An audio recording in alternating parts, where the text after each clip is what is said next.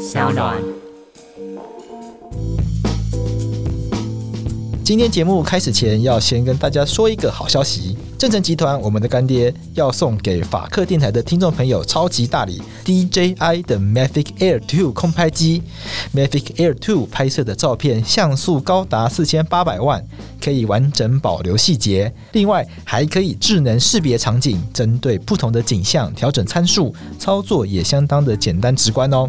现在就到三 on 脸书看完整的抽奖流程，记得听众朋友要追踪桑岸 IG 各大收听平台订阅法克电台。就有机会获得这台 MacBook Air 2哦。如果你觉得抽奖太麻烦，想要自己买一台跟我一样的话，一定要记得买 DJI 产品找正成集团哦。记得买 DJI 产品找正成集团，正义的正，成功的成，不要打错字哦。找正成集团就对啦。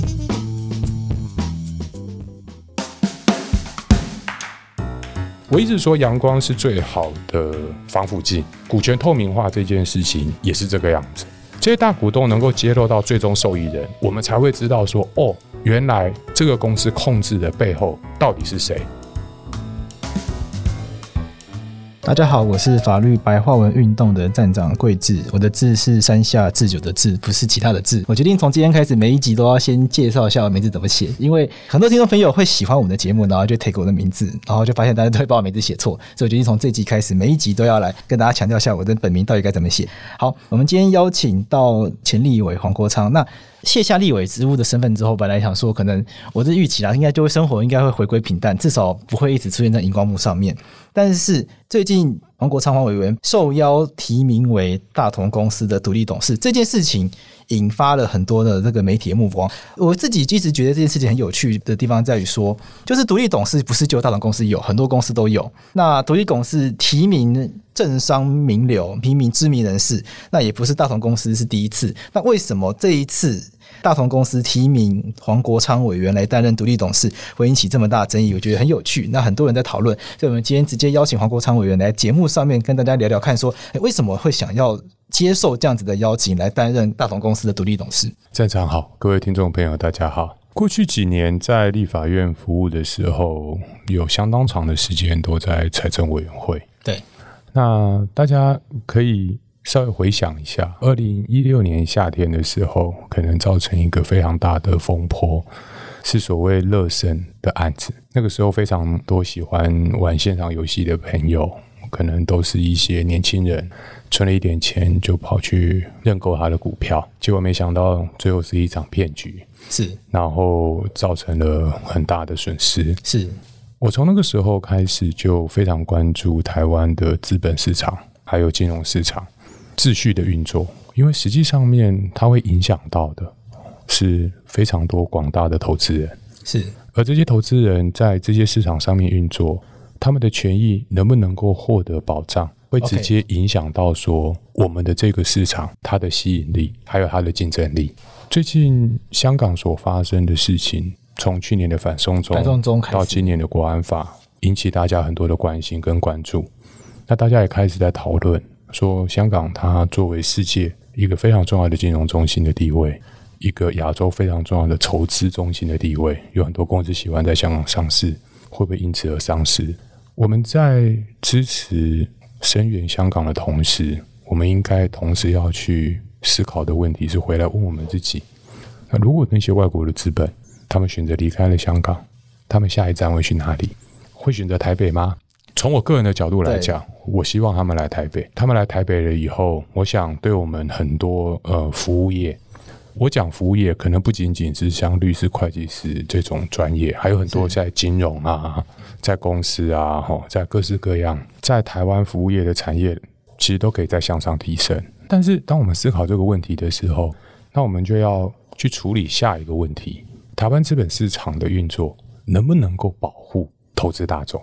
这个是一个大灾问，因为以前哈、哦、有人在聊台湾的股票市场的时候，我说在台湾的股票市场基本上是在赌博，大家都觉得那个是投机的嘛。讲到股票，就会觉得啊，反正就去炒作啊，炒短线啊，拿赚大钱，所以可以给人一种投机感。呃，大家如果对股票哈、哦，对，呃，或者是对于投资有兴趣的话，其实我蛮鼓励大家去去看那个巴菲特他写给股东的信。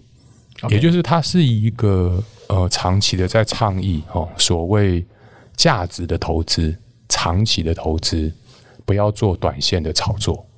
那你要做价值的投资，长期的投资，就有很多很重要的事情啊。你要挑选体质好、健全、诚信的公司，最起码那个公司的财报你要可以相信。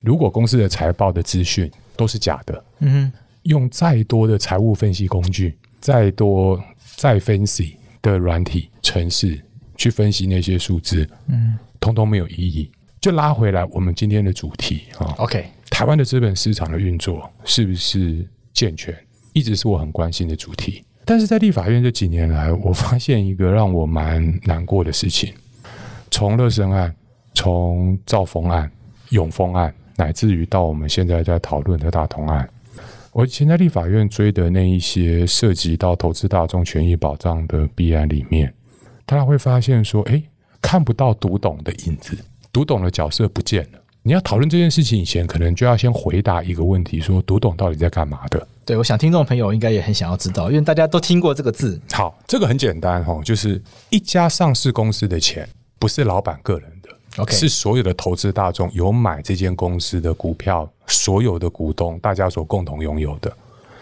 以大龙公司而言，他的股东十几万人，那不可能这十几万人去治理一间公司嘛？那一定，所以我们就要选董事，是选一个代表人。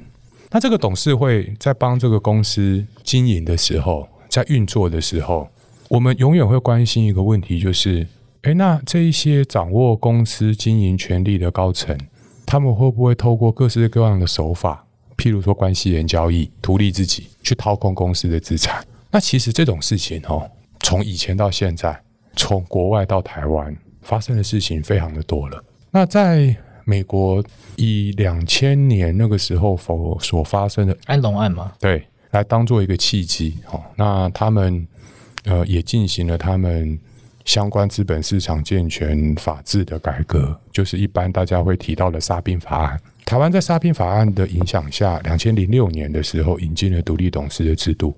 那这个独立董事，它基本上面的概念就是，它不是一般的董事。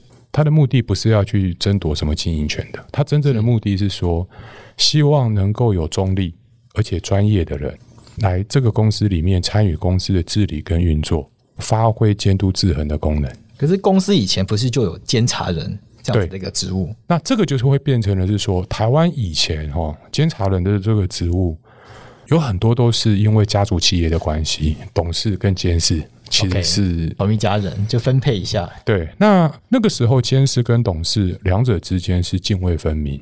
那监察人他可能也因为没有参与董事会的运作，不知道他们在讨论什么事情，所以没有办法有效的监督。在公司治理的结构里面，刚刚你所讲的董事跟监察人双轨并立，这个是所谓的双轨制。那后来我们受到沙宾法案的影响，两千零六年引进的独立董事的制度。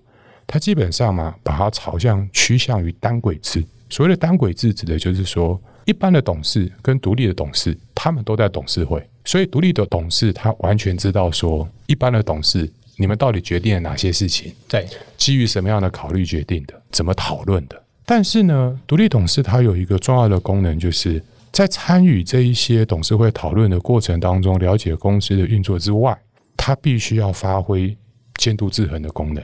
因为你的监督才能够真正的深入，否则的话就会变成了是行礼如一般的监督。我想这是很多社会大众对读懂的一个印象嘛，是就是说读懂感觉好像是酬庸，嗯，或者是请一个感觉跟政商高层有一些关系，那用来公司用来跟所谓的高层交往用的一个一个人际网络用的一个棋子啦。所以过去读懂确实给人家这样子的感觉。您。说的没有错哦，过去台湾呃在独立董事实际上面的运作，因为我刚刚跟你讲的哈，当发生了很多侵害股东权益的事情的时候，因为看到独董没有作为，对，非常的消极，对，跟花瓶一样，白好看的，啊、门神坐立甘心是。那但是这绝对不是我们两千零六年在修改证券交易法的时候。我们引进独立董事的目的，因为当我们在看公司治理的时候，我们不能够只锁在台湾看台湾的状况，你要看整个国际社会，他们对于公司治理的坚持跟对公司治理的要求。我们一开始破题的时候，我们有谈到外资嘛？对，外资他们在评估要不要进入一个市场投资一个特定的上市公司的时候，公司治理永远都是他们看最重要的第一件事情。外资会很看重这个东西，非常看重这个事情。OK，甚至 OECD 还有很多重要的国际组织，他们针对公司治理应该要有的标准跟要求，其实也都做出了非常明确的原则。跟指引出来，那甚至国际上面重要的组织在对于各个国家经济的竞争力进行评比、投资环境进行评比的时候，公司治理是一个非常非常重要的功课。理由非常简单啊，因为当你公司治理不健全的时候，作为一个投资人，不管是一般的小股民，还是像外资大的投资机构，他永远会想的事情是：那我把钱交给你，你到底是拿这个钱？去把本业做好，帮大家创造利润，还是拿去让这些高层他们违法舞弊、掏空公司的资产，图利自己其他的关系人？那你觉得为什么过去台湾的独立董事一直没有办法发挥大家预期他应该要发挥的作用？我觉得这要分几个层次哈。第一个层次就是说，我一直很感慨的事情是说，呃，台湾在很多问题上面把病态当成常态。刚刚你对于独立董事在现实上面运作的理解，我必须要很遗憾的说，的确是现在大家会看到很普遍的状况。但是我必须要讲，这种病态的状况不能够被继续延续下去。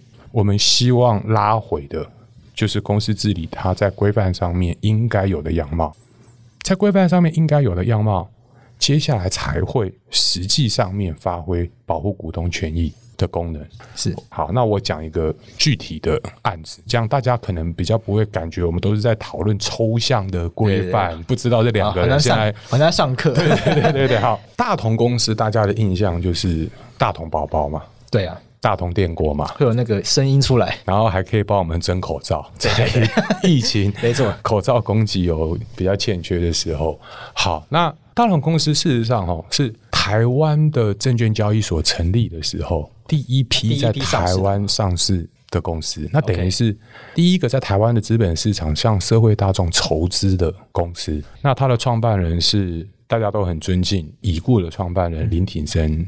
先生，是我做功课的时候，我看到说大同其实在林挺生的上一代就已经有成立，是是是是是，可能然后到了林挺生这一代就改名叫大同。对，我讲的就是他在上市的。上市的这一刻是林挺生这一代，其实日日本时代就已经有这间公司，是。那他就传给了林蔚山，所以林蔚山当大同的董事长当非常非常久，但是他现在已经不是大同的董事长，坐牢了吗？那他为什么去坐牢？因为他自己在外面搞了一家公司。叫通达，那那个通达公司呢，亏了很多钱。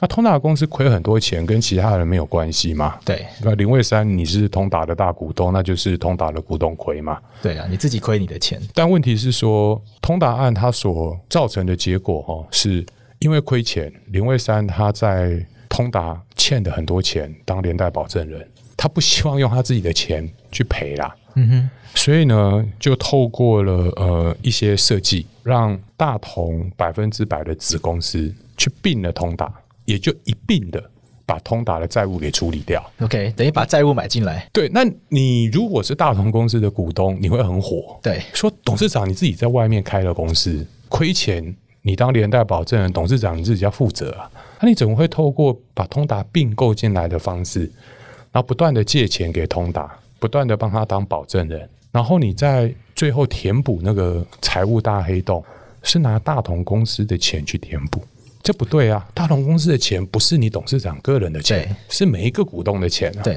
那你怎么会拿这个去填补呢？那因为这个案子.所以他后来被判违反证交法特殊背信罪。特殊背信，对，判的蛮重的，如果判八年吧？对，八年有有期徒刑。好，就去坐牢了嘛。对，好。那林蔚山他犯了这个法，他去坐牢，那个是他个人要面对的刑事责任，这个没什么好说的。但是从公司治理的角度，我们要问的问题是说，当初林蔚山他在掏空大同公司的资产，去处理他个人所成立的通达公司的债务的时候，请问大同公司内部对这件事情的监控机制到哪里去了？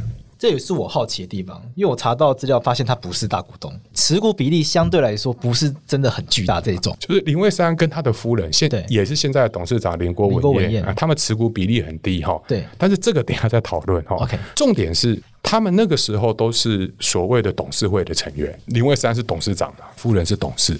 那这个董事会当初怎么会允许大同公司去做这件事情？当初的这个决定到底是哪些人做的？那为什么说当初的那个决定到底是哪些人做的？这件事情很重要。通达倒了嘛，然后大同因此损失了十几亿。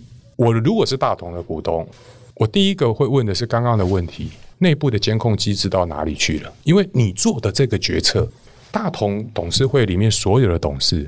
他负责的对象是全体大同的股东，不是林魏三个人。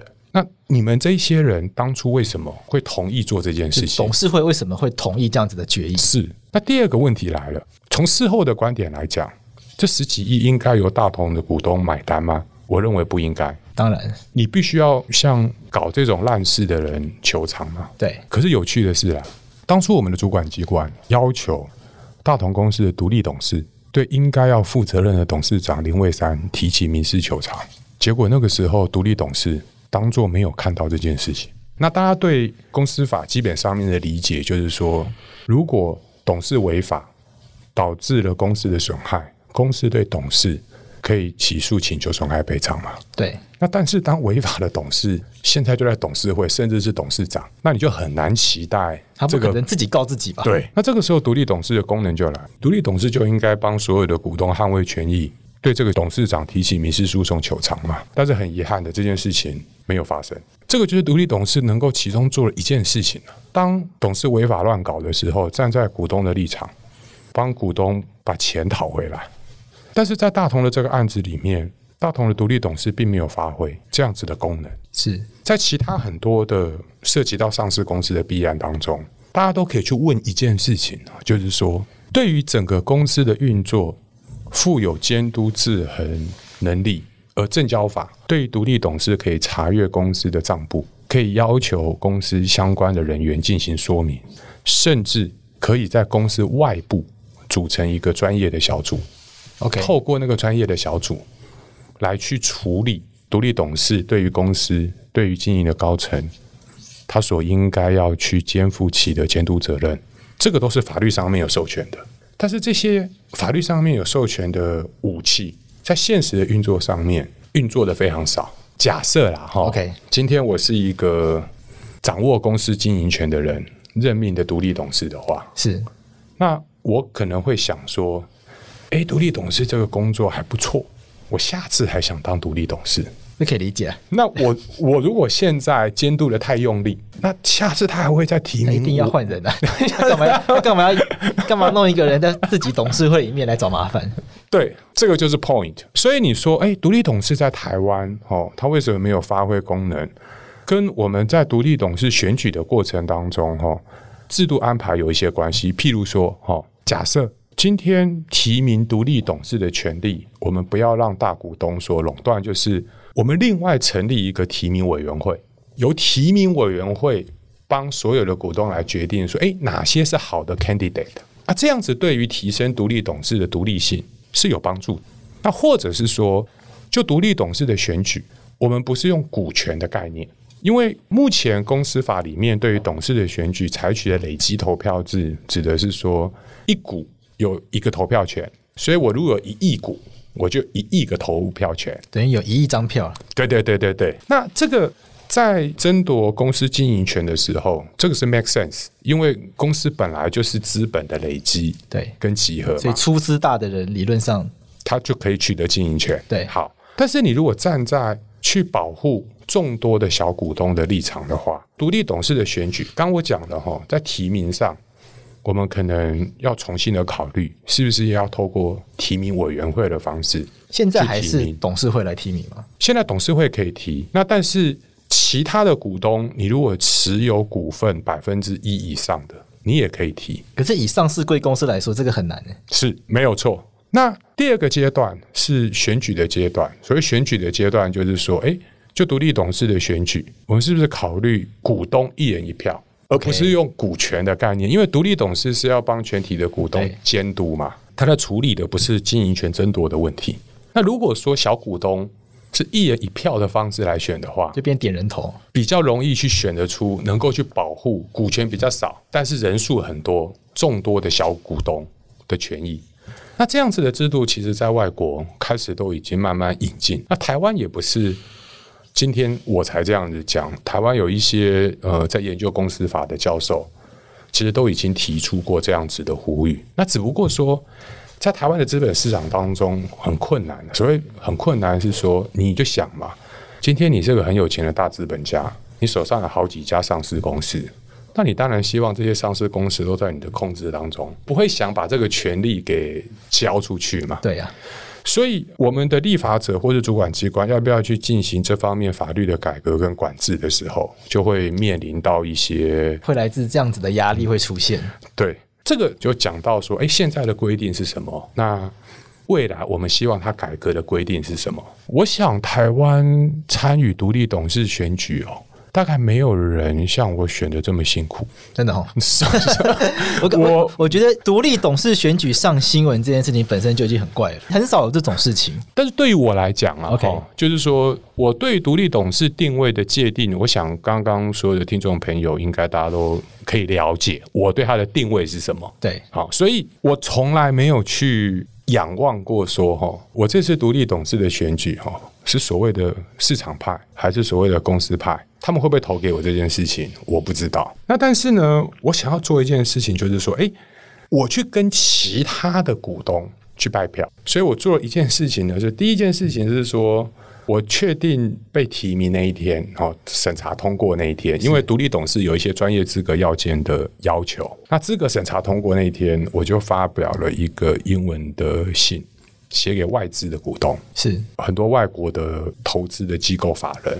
像挪威的主权基金、黑石基金，可能在投资界大家都一定会听过，然后重要的机构法人，然后我会发信给他们，他们都有投资大同。对，那第二个呢是对于台湾很多手上有大同公司股票的小股东们，拜托大家哈，不要把你的委托书卖出去给人家。OK，透过电子投票的方式。现在大家如果跑去像博爱路啊、怀宁街那边。是，你会看到一排，那个都是在收购委托书哦。每年到一个时间点会超多，五六月，对，因为就是开股东会的最对热门的时候。是，那当然我们公司法跟证交法里面规定说，哎，你不可能说股东会的时候大家都有时间去开嘛。对，那你可以把你的投票委托给别人行使。对，那委托行使投票权在公司的脉络当中，并没有什么不对的事情。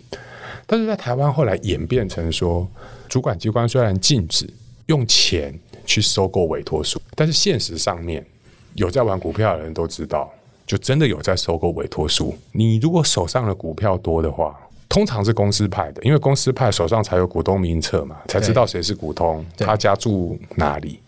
会直接上你家，直接登门拜访，直接登门拜访，然后大家看就谈一个价格，你把委托书卖出去，OK，那等于是说当天投票的时候，他就可以帮你行使投票权嘛。那所以我做了另外一个事情呢，就是鼓励所有的小股东大家上网投票，因为我们的集保所就是证券集中保管的交易所，它设了一个电子投票的系统，那所有的小股东他可以透过上网的方式。不用等到股东会那一天，从现在开始，已经可以开始投了。现在已经可以开始投了。OK，因为我根本不可能有钱，对，去征求委托书，那个不是开玩笑的事情。你大概把 就是通常可以征求到的股份数换算一下的话，大概征求。委托书包括付给通路商等等的钱，我想花个几千万是稀松平常的事情。知道这么惊人哦？花个几千万是稀松平常。我只知道就是会有发什么股东会礼品，有常常看到，因为我之前事务所的大楼就是到这个季节就会开始发放股东会礼品，大家就会很开心的来拿东西走人这样子。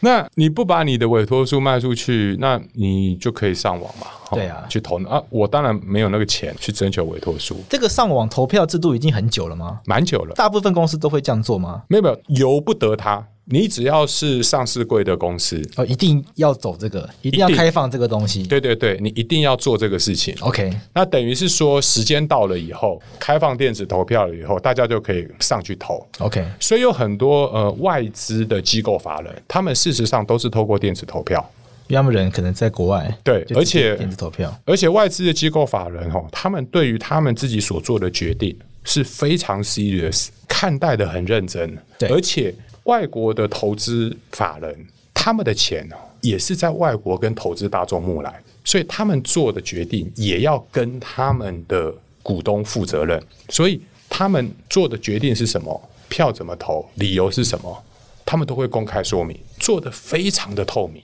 像挪威有一个主权基金，基本上就是挪威政府的钱，他们为了要去处理可能挪威人退休了以后。他们退休生活的保障，所以有一个主权基金，那帮他们在做一些全世界各国的投资。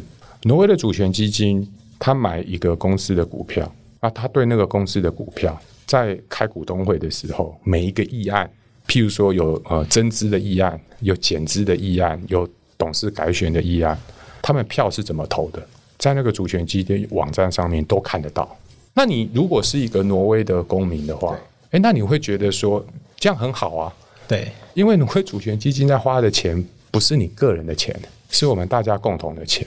那回到台湾资本市场上面啊的运作，就是包括了大家对于所谓大同违法中资所发生的事情，我事实上觉得最好的药就是阳光，股权透明化，股权透明化了这件事情，才能够落实我们在规范上面。非常多的要求。现在的股权上市贵公司是没有透明化的吗？因为不是上网去查是可以查到持股的股东有谁吗？你大概可以查到董事的持股，这个是一定要申报的，对，他一定要揭露。那第二个是十大股东，你可以看得到。但是呢，这个会牵涉到了另外一件事情，就是台湾公司法制的改革。这个又要讲到两年前哈。我先讲原则好了，我认为一间公司。对于实际掌握这个公司股权的大股东，必须要揭露实质受益人，这很重要。是，但是两年前，二零一八年，我们在立法院修公司法的时候，我们要求要揭露到最终的实质受益人。的这个法条被封杀了，其实没有过。是不是跟听众朋友解释一下，实质受益人他的概念是指什么？比如说杨贵志是股东，那一定就是杨贵志拿股利。对，那那个是自然人呐、啊。对，什么情况下会有这个疑虑？好，譬如说啦，哈，我用一个具体的例子好了。OK，可能过一段时间大家会知道我为什么用这个例子。台湾有一家金控公司叫做日盛金控，日盛金控里面呢。有两大股东，其中一个大的股东是一家香港的投资公司。好，那你看日升金控的股东名簿，你会知道哦，香港的这家投资公司是他的大股东。OK，那下一个问题是，那谁在这香港大公司背后？懂你意思？那假设去查香港的资料呢？你去查香港的资料，可以发现说，诶，香港那边登记了以后，原来这家投资公司啊，后面还有一个投资公司。然后你再去追这家投资公司，你发现它背后还有另外一家 BVI。所谓的 BEVI 就是在英属维京群岛所设立的纸上公司。那这个在英属维京群岛所设立的纸上公司是由谁控制的？这个才是最终受益人。你要抓到掌握这家公司的人是谁？要抓到自然人的层次，那个才是掌握到最终受益人。是我一直说阳光是最好的防腐剂。股权透明化这件事情也是这个样子。这些大股东能够揭露到最终受益人，我们才会知道说哦。原来这个公司控制的背后到底是谁？这件事情重要的是说，我们很多的规范都是从了解股权的结构以后，你才有办法去执行。譬如说，关系人交易，今天这家金控公司，他决定他要放款给一个 A 公司，他一定要先去确认一件事情哦，这家 A 公司跟我这家金控是不是关系人？如果是关系人的话。不可以做无担保放款，是到时候债被倒了，对，钱根本拿不回来。诶，那问题来了，那这个 A 公司跟我是不是关系人这件事情，你如果不知道这个 A 公司的最终受益人是谁，不知道这家金控公司的最终受益人是谁，你根本不知道他们是不是利害关系人。是。台湾过去就有发生过另外一个很有趣的案子，那个案子也是我以前在立法院追的，就永丰金的弊案。结果后来发现，不担保放款那么多，结果最后借款人背后。实质的最终受益人就是那家金控公司的董事长，他自己本人。那那你等于是拿存款户跟投资大众人的钱去借，办银行的钱出来给自己用，欸、对，当自己的金库在用。对，那这个是为什么我说股权的透明化、揭露最终受益人这件事情为什么这么重要？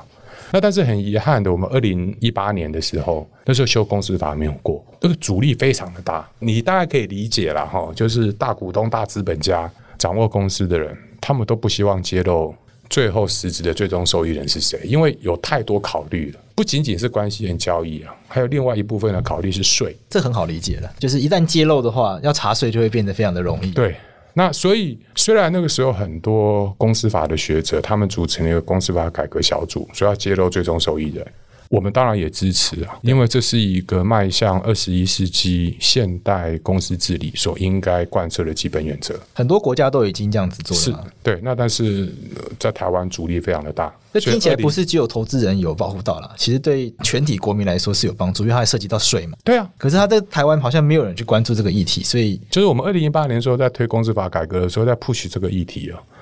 其实想办法喊得很大声，但是真的不太容易，就是引起回响的很小。就是呃，因为可能对一般人而言，呃，有一点距离。那另外一方面是主流的媒体对这种议题有他们自己受到的制约，所以有他们自己受到的制约是他们的广告主背后都是大企业。我这样讲，你大概就可以我懂，就是他们有他们的压力，同样压力可以到立法院去施压，一样也可以对媒体施压。是。喝过时间的味道吗？秋酿慢慢纯酿造水果醋，邀您品尝用时间酝酿的好滋味。秋酿漫漫来自台东，选用当地的纯净食材，遵循古法，使用陶瓮一百八十天的发酵，七百三十天的等待，为水果醋带来酸甜顺口的熟成风味。现在有红龙果、柚子、梅子、凤梨、柠檬、甜菜根等六种口味哦。法客电台的听众朋友们，如果想要喝看看秋酿漫漫的天然水果醋，可以到本集资讯栏索取独家折扣码。秋酿漫漫邀您细细品味时间的味道。其实秋酿慢慢就是我爸爸公司自己的产品，所以支持秋酿慢慢就是支持法客电台。麻烦大家多多消费，不然我爸每次都问我什么时候才要帮他夜配，这是算尽一个孝心。麻烦大家帮忙我实现这个愿望。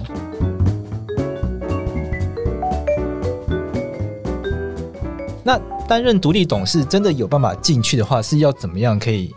真的做到你想要的目标，譬如说，大家会不会同样也质疑你说，这次提名你的人，可能大家会觉得是市场派提名你的人，可是现在大家也质疑说，市场派也是有中资背景，那你要怎么去解决这样子的疑虑？还是回到哈对独立董事啊的界定，他该做的事情是什么？我讲一个比喻好了，OK，哈，就是说，当初我参与立法委员选举的时候，我跟所有的选民讲，我进去立法院的目标，我就是要监督。今天即使执政的是民主进步党，即使是我当初支持的总统候选人进去还是监督。那我想我我在立法院的表现，大家都应该可以看得到。那第二个事情是所谓的市场派，我必须要讲是一群人的集合。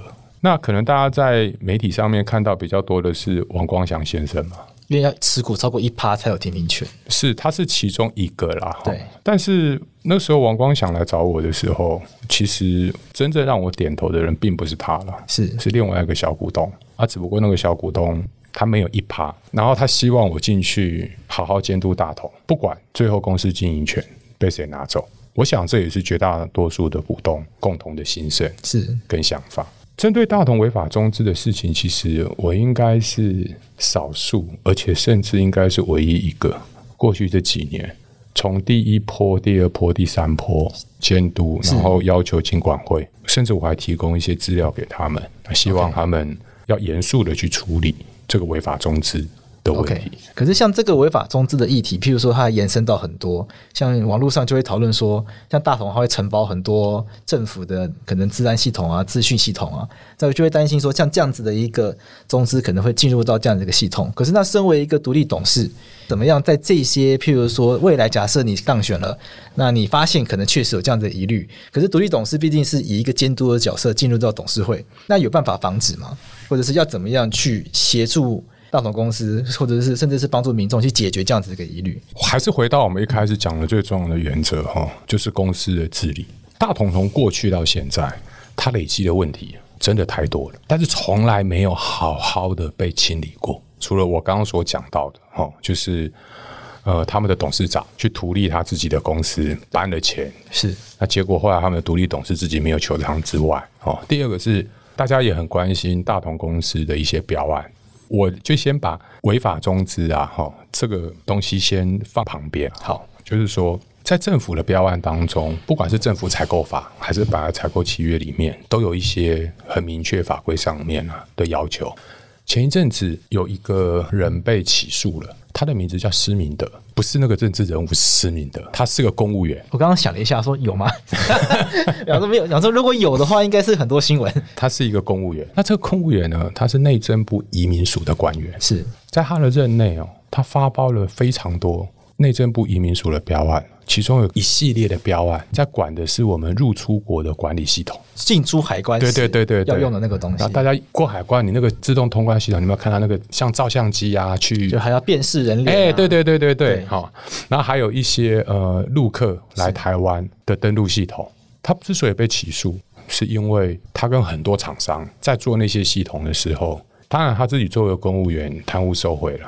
但是其他那些参与的厂商，除了送会以外，也有围标、绑标这样的状况，而大同公司是其中的一件。那大同公司是去赔标的吗？还是是去？从一开始他们在围标、绑标的时候，参与那一些事前的规划，里面就有大同公司。是，所以我要说的事情哈，是说呃，目前中资在台湾证券市场的投资。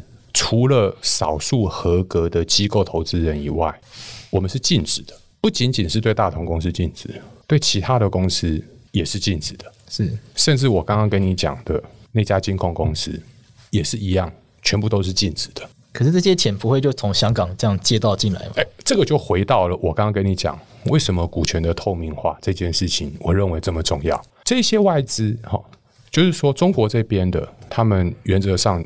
没有得到许可，是不可以去投资台湾这边的证券市场。好，那但是外资可以。那接下来就是这些外资他们进来的时候，台湾这边的证交所都会要求他们填一个申报单。那个申报单就是说，这些进来投资台湾资本市场的钱，没有来自中国，也没有来自台湾，也不可以是来自台湾。因为如果是台湾人投资的话，跟外国人投资在税上面的处理。是完全不一样的，这是避税的考量。对，所以他必须要签一个声明书啊。那个声明书说，这个钱没有来自中国，也没有来自台湾。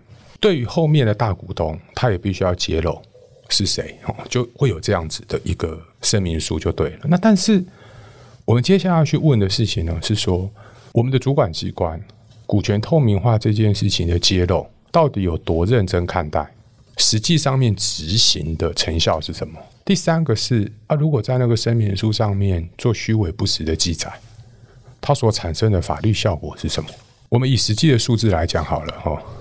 从过去到现在，外资机构法人进来台湾投资台湾的证券市场，都要出具那个声明书。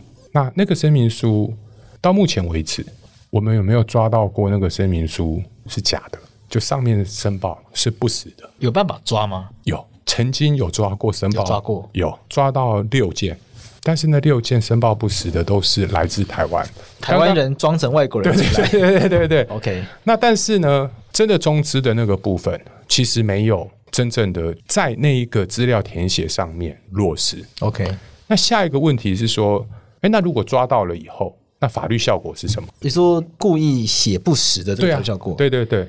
伪造文书。好，以我们刚刚所讲的那六那六个案子，我们有一般人所讲的移送法办过吗？这没有吗？没有，这应该很直接就会想到伪造文书的部分。没有错，不是说法律该怎么处理嘛，对，而是说实际上有没有人在处理。你如果问我的话啦，哈，就是当初你进来的时候，我要你填这个声明，就是你要负责嘛。对，你改在上面乱写，那你就要负责嘛。对，台湾方面的状况是抓到在上面乱写以后，啊，接下来然后呢，他会把你在上面的资格注销掉，证交所可以把你那个资格给注销掉，但是不是只有注销掉，你接下来要有其他的法律效果。对啊。你要有其他的法律效果，才能够真正产生贺主的作用。要有处罚吧？对啊，应该要有处罚吧，而不是说就不让你卖，或是不让你进来，这样好像有点奇怪。是这个，我刚刚在讲的哈，是就是说外资进来的时候要填那个申报书，然后申报书如果有填写不实的状况，实际的执行状况嘛，哈。对。那第二个，那我们再进入说，哎，那如果是中资呢？那这个就是我那个时候在立法院所关心的问题哈，就是依照《两岸人民关系条例》的规定。它不是不能来，它要经过许可。没有经过许可，然后你假装是外资跑进来的话，它有处罚。但是我们那时候处罚很荒谬，新台币十二万到六十万，这个应该毫无吓阻作用。对于这种有能力做这种事情的人来说，这个根本就小钱。但是呢，更重要的事情是说，我希望那个时候在立法院推动的一个很重要的修正啊，是说，当你去协助这一些假的，就是实际上面是中资。但是透过伪装的方式进来台湾，其实它已经类似一种洗钱的犯罪行为，应该要科予刑罚。是，所以我在立法院《两岸人民关系条例》当中，除了刚刚所讲的前面的行政法环的额度提高之外，那针对这种伪装、假装成是违法中资的，我认为应该要科予刑事处罚。但是那个法律修正案，我们的陆委会采取很保留的态度。所以他们有什么理由吗？就是为什么这个会需要？你如果有你如果有兴趣的话，可以回顾那个时候讨论法案的时候，还有我去年应该是二零一九年十二月初吧，我在内政委员会做的最后一场咨询，那场咨询是我咨询陈明通，因为那场咨询我把那个时候我要推动的一些，有一些是法律的修正，有一些是行政命令的修正，叫他们修都不修，所以那天我蛮生气的，可以去看看。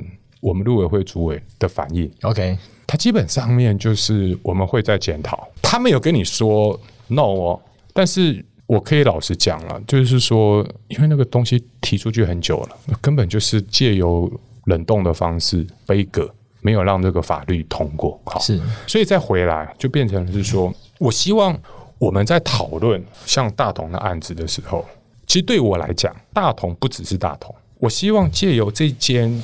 对台湾人很有意义的上市公司，来去讨论几个重要制度面的问题，包括独立董事，包括公司治理，包括股权的透明化，包括违法的中资在台湾目前我们有没有有效的执行机制，以及我们的行政主管机关，它到底有没有切实的去执行？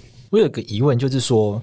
因为独立董事毕竟是股东提名的，不要管哪一派，是对不对？那股东毕竟希望公司赚钱，是。假设独立董事为了你查到，譬如说有违法中资，有或是有其他违法弊端，那这个下手太重，会不会反而让公司赔钱？那这个会不会反而跟这个股东的期待是有关联的？譬如说这个违法中资，假设有，确实也影响到我们的治安，那对台湾的国安或者是人民的资讯有一些侵害。那当然站在一个公益的立场，这个是需要处理的。可这个弊端如果打下去，会不会对这间公司本身有这个伤筋动骨的一个状况出现？当你看到毛病的时候，不及时动手清除，接下来所会造成的伤害，绝对是更大的。有太多例子了。所以，当我们在面对这些事情的时候，其实股东根本不用担心，因为我们在追求的是这个公司它长期的健康获利。这个公司必须要健康，你才能够期待说这个公司。成长，得到大家的信任，投资大众的信任，这家公司才会有信誉嘛。那第二个是，其实往往在处理这些弊案的时候，哈，说啊会伤害到股东权益，其实那个大概都是胡搞瞎搞的高层通常拿出来的话术，因为最后要追究责任的时候，关这些股东什么事啊？是从股东的角度来讲，你们做了违法的事情所造成的伤害，就赔钱啊。是啊，而不是说。继续包庇下去了以后，让这个问题越来越严重，接下来会搞到这家公司可能会出状况。譬如说了哈，OK，最近大家可能在美国上市有一家中国的公司叫做瑞幸咖啡，最近很红，因为财报造假的事情嘛，哦，就瞬间下市了嘛。对，那我们就用这个当做例子哦。你如果发现这间公司的财报有问题的时候，那那个时候你应该想的事情是马上自己处理，还是你要等到人家来帮你处理？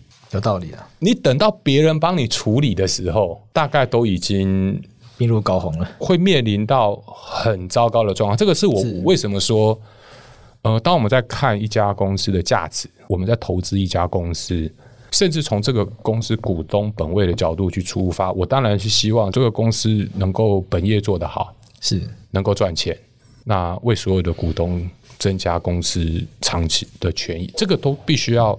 放在一个眼光比较远的角度来看，那否则你短期哦，即使得到一些小利，那最后的结果整个通算起来，绝对都是亏的。那这也是为什么我一直在说公司治理的这个概念，从来就不是一句口号。而在其他国家当中，甚至包括像 OECD 那些组织，他们为什么这么重视这些理念、这些原则？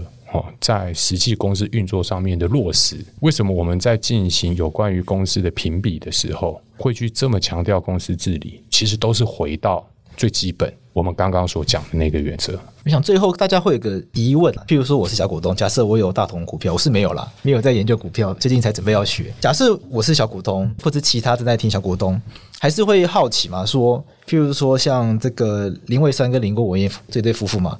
他们其实持股不到两趴，可是可以操弄这一切，表示说他们在这间公司有一定的，毕竟这也是他们家族企业嘛，一定有一定的脉络跟掌握在里面嘛。那一个外人，比如说我们现在很信任，因为您在立法院战神的这样子的一个封号，很信任你进去，可是真的有办法实现吗？就是这间公司这么大，这么的久，有可能说啊，选上一个来自立法院战神的这样子的一个黄国昌委员进去，真的有办法去突破这个现况吗？我必须要跟大家稍微说明一下哈，我没有要去选大龙公司的董事长，我要去选的只是独立董事。是，那这个独立董事就是回到我刚刚所讲的那些原则，就是大家会不会担心说，去监督一直被背个这个公司的经营团队？那以独立董事的角度来讲啦，哈，我先跟大家讲合法的状况，合法的状况是。我有证券交易法里面所规定，独立董事他可以独立行使的职权，法定的职权的工具。嗯，那我可以跟大家、跟所有大同的股东承诺的事情是说，大家不用担心，如果选黄国昌去当独立董事，他会行礼如仪的三个月去开一次会，喝喝咖啡了以后拍拍屁股就走，就是全部都同意呢？就大家理想象中通常对于独董印象就是这样嘛。我说过了，其实我自己之前我曾经公开讲过，我如果当选独立董事，我接下来第一个事情就是开始组专案调查小组，他要处理的事情太多了。那当然，我们在尊重专业的时候，在进行一些专业调查，如果我们必须要去仰赖外界专业的会计师或者是律师的话，当然不可能要人家无酬的来帮你做这些事嘛。对啊。那但是我们在做这些事情的同时，其实让这个公司的体质变好。把过去到底是谁让这个公司亏空那么多钱，把它要回来，这个对于很多小股东来讲，权益其实是非常非常重要的事情。那当然，我也不敢跟大家把话说到太满，但是我可以跟大家承诺的事情是说，我会做什么事情，而且我成立这个调查小组，我还会设一个网站，我会在那个网站上面公布我所有调查出来的进度跟结果。是跟大家、跟所有大同的股东报告，因为这家公司哦，扯爆的事情太多了了。我最后再讲一个小小的事情就好了。最近不是有一家科技上柜公司蛮有名的，叫广明，他们在美国输了一场官司嘛，是输到整个公司的资产大概都不够赔。好，那当然这个事情牵涉到另外比较复杂的事情哈，包括美国那边反托拉斯法的规定。呃，联邦民事诉讼规则的规定，那美国那边呃的判决对人执行要怎么执行？这个我先放旁边，但是大家可以很很清楚的预期到说，对这家公司所造成的冲击跟伤害非常大，因为等于是整间公司都输在一个判决里，全部都要赔进去了。好，大同其实现在面临一个危机，大家从来没有在媒体上面真的认真的去讨论它。前两年，大同有一有一家非常重要的子公司叫做华映，华映申请破产了嘛？是华映公司申请破产，大概整个股本赔掉六百多亿，六百多亿，这么多，六百多亿，哦，好惊人哦！这不是开玩笑的事情。好，那但是我那时候在监督大同的时候，另外一个让我很生气的事情是说，那个时候台湾华映的高层，事实上也就是大同公司的高层，他们那个时候去投资中国那边的公司，叫做中国华映科技的时候，他们做了一个承诺，就是保证中国华映科技可以获利百分之十。那等于是拿台湾这边华映股东跟劳工的权益当做牺牲品，去保证中国华映科技可以赚钱，就怎么会有这么荒谬的事情？所以搞到后来是台湾的华映倒了，然后中国华映科技现在还好好的，就是他们拿台湾的钱去那边投资的意思，是去开那边公司的概念。是是是是，好。那但是呢，现在中国华映科技反过来说，台湾华映倒了还不够，他还要跟他的母公司就是大同求偿。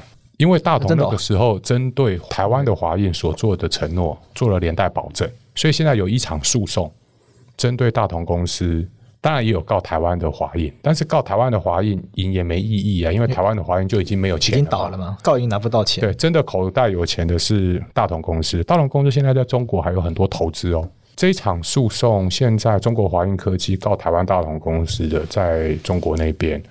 他诉讼标的是三十亿人民币，大概就一百三十亿是。台币，一百三十亿台币大概是现在大同公司的净资产二分之一到三分之一，哦，这么高，非常的高，占这么高比例？是，所以我其实有一点担心，在中国的那一场诉讼，接下来对于台湾的大同公司所会造成的冲击。是。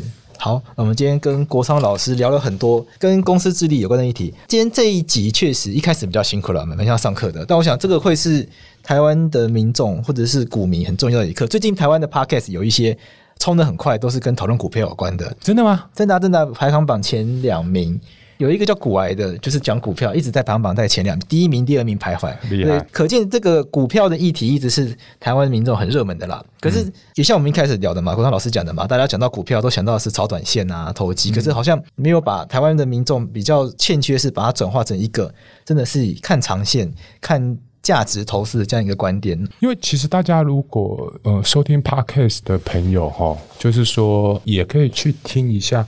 我如果没有记错的话，巴菲特他投资股市的四个原则，应该有用 Podcast 的方式来。巴菲特自己录吗？没有没有没有，就是他那家投资公司哈，下面有一个，我也不晓得跟他们实际的关系是什么。针对他投资的原则，然后给大家很多投资上面的很正确。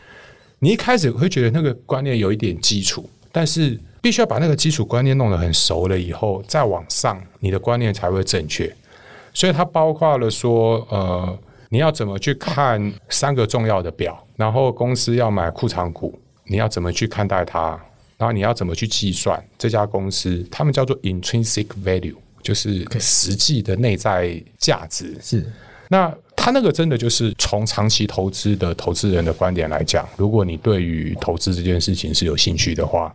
去听。那当你把他们那一边财务上面哦给的建议跟知识累积起来哦，跟我们在法律的层面上面所在谈的哦，不管是公司法的规定，是证券交易法的规定，或者是我们对于公司治理要求的一些落实，你把这两边的资讯结合在一起的话，其实我会觉得对大家其实会很有很有帮助。是，好，我想这一集呃，国章老师讲了很多。透过他自己参选，然后想也带动大家去了解更多跟公司治理治理有关的议题嘛。那不管国昌老师最后有没有当选，我想至少这一波大家愿意花时间，因为国昌老师带领嘛，你选的东西大家都会有兴趣嘛。至少让大家哦了解到说，原来独立董事并不是花瓶而已啦。我想多数民众觉得是花瓶嘛，就是不知道那是干嘛的，不觉得不重要。那希望不管是关注大同公司这边本身的，还是关注台湾资本市场股票市场的，那也希望大家就透过这一期也可以学到一些。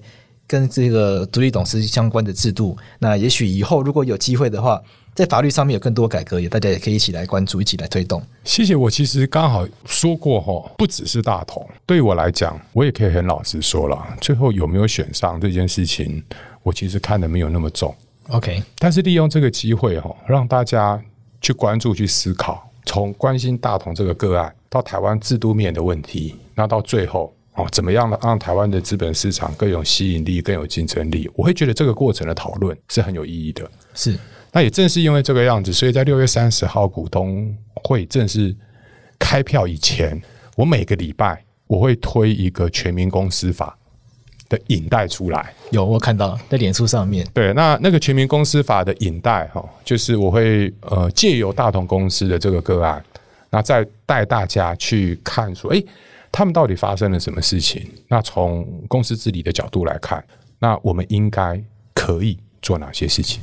好，那我想就交给各位听众自己去学习更多东西。那也欢迎大家来 follow 黄国浪老师的这一个全民公司法的这个影集。好，我们谢谢国浪老师。好，谢谢，谢谢大家。